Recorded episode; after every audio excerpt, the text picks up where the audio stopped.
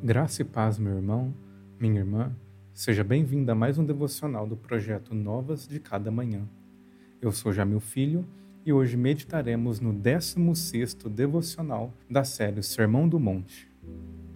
Vocês ouviram o que foi dito aos seus antepassados. Mateus, capítulo 5, verso 21, parte A.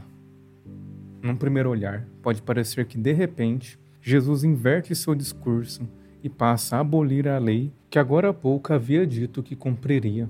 Muitos de nós têm a tendência de olhar para o ensino de Cristo contido nos versos de número 21 ao 48 como uma espécie de nova lei.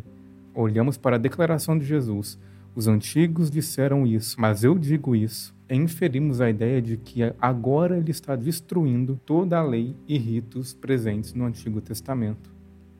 Antes de avançarmos para o ensino de Cristo acerca do homicídio, adultério, divórcio, juramento e da vingança, precisamos compreender e entender, primeiramente, como solucionar essa aparente contradição. Caso contrário, apenas arranharemos a superfície do ensino de Cristo e não desfrutaremos de seu real valor espiritual. Em primeiro lugar, precisamos compreender que não estamos diante de qualquer um, as palavras registradas neste bloco de versículos não são de um discurso proferido por um mestre da lei ou por um fariseu, mas pelo próprio Eu Sou, pelo próprio Verbo de Deus encarnado na forma humana.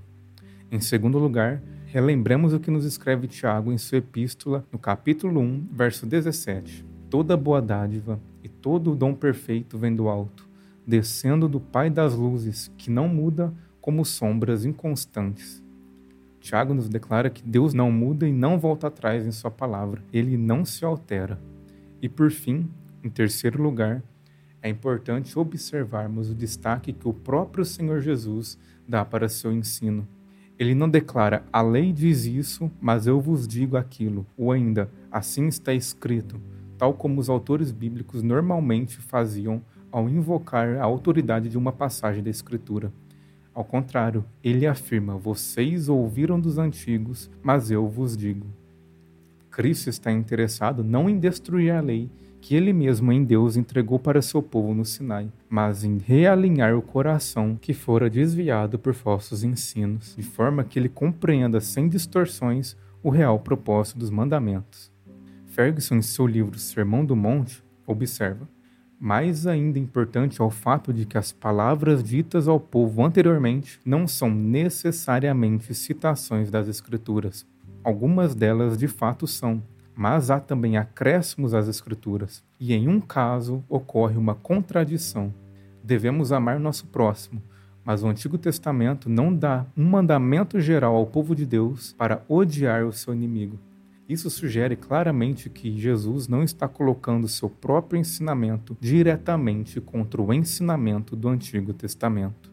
Sendo assim, lhe convido, tal como o Mestre fez há dois mil anos atrás, abrir o coração e permitir que a correta aplicação da palavra de Deus confronte nossa compreensão, muitas vezes desalinhada. Ouvimos muita coisa dos antigos, mas será que todas elas são realmente a correta compreensão da palavra de Deus?